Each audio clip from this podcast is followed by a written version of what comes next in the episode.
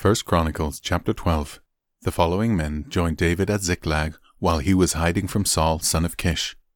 They were among the warriors who fought beside David in battle. All of them were expert archers, and they could shoot arrows or sling stones with their left hand as well as their right. They were all relatives of Saul from the tribe of Benjamin. Their leader was Ahiezer son of Shemaah from Gibeah. His brother Joash was second in command. These were the other warriors.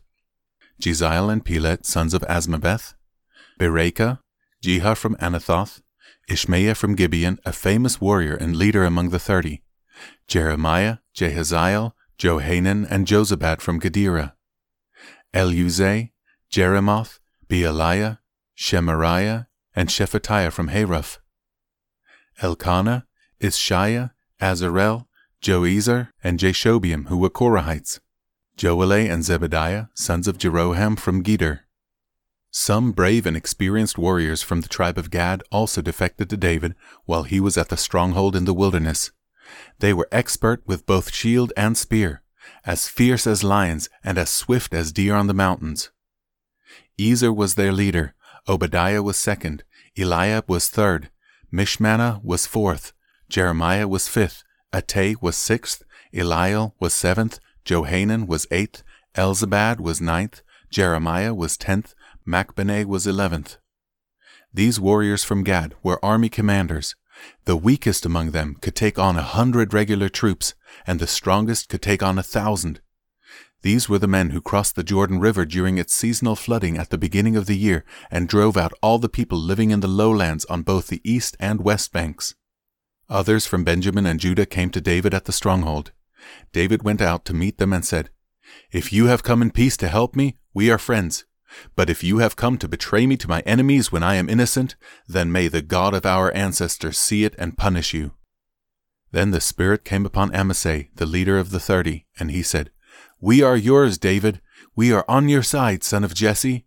Peace and prosperity be with you, and success to all who help you, for your God is the one who helps you. So David let them join, and he made them officers over his troops. Some men from Manasseh defected from the Israelite army and joined David when he set out with the Philistines to fight against Saul. But as it turned out, the Philistine rulers refused to let David and his men go with them.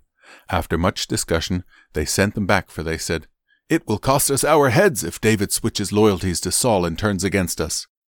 Here is a list of the men from Manasseh who defected to David as he was returning to Ziklag Adnah, Jozabad, Jediael, Michael, Jozabad, Elihu, and Zillethai. Each commanded a thousand troops from the tribe of Manasseh. They helped David chase down bands of raiders, for they were all brave and able warriors who became commanders in his army. Day after day, more men joined David until he had a great army, like the army of God. These are the numbers of armed warriors who joined David at Hebron. They were all eager to see David become king instead of Saul, just as the Lord had promised. From the tribe of Judah, there were 6,800 warriors armed with shields and spears. From the tribe of Simeon, there were 7,100 brave warriors. From the tribe of Levi, there were 4,600 warriors. This included Jehoiada, leader of the family of Aaron, who had 3,700 under his command. This also included Zadok, a brave young warrior, with 22 members of his family who were all officers. From the tribe of Benjamin, Saul's relatives, there were 3,000 warriors, most of the men from Benjamin had remained loyal to Saul until this time. From the tribe of Ephraim, there were 20,800 brave warriors, each highly respected in his own clan. From the half tribe of Manasseh, west of the Jordan, 18,000 men were designated by name to help David become king. From the tribe of Issachar, there were 200 leaders of the tribe with their relatives. All these men understood the signs of the times and knew the best course for Israel to take. From the tribe of Zebulun, there were 50,000 skilled warriors. They were fully armed and prepared for battle and completely loyal to David.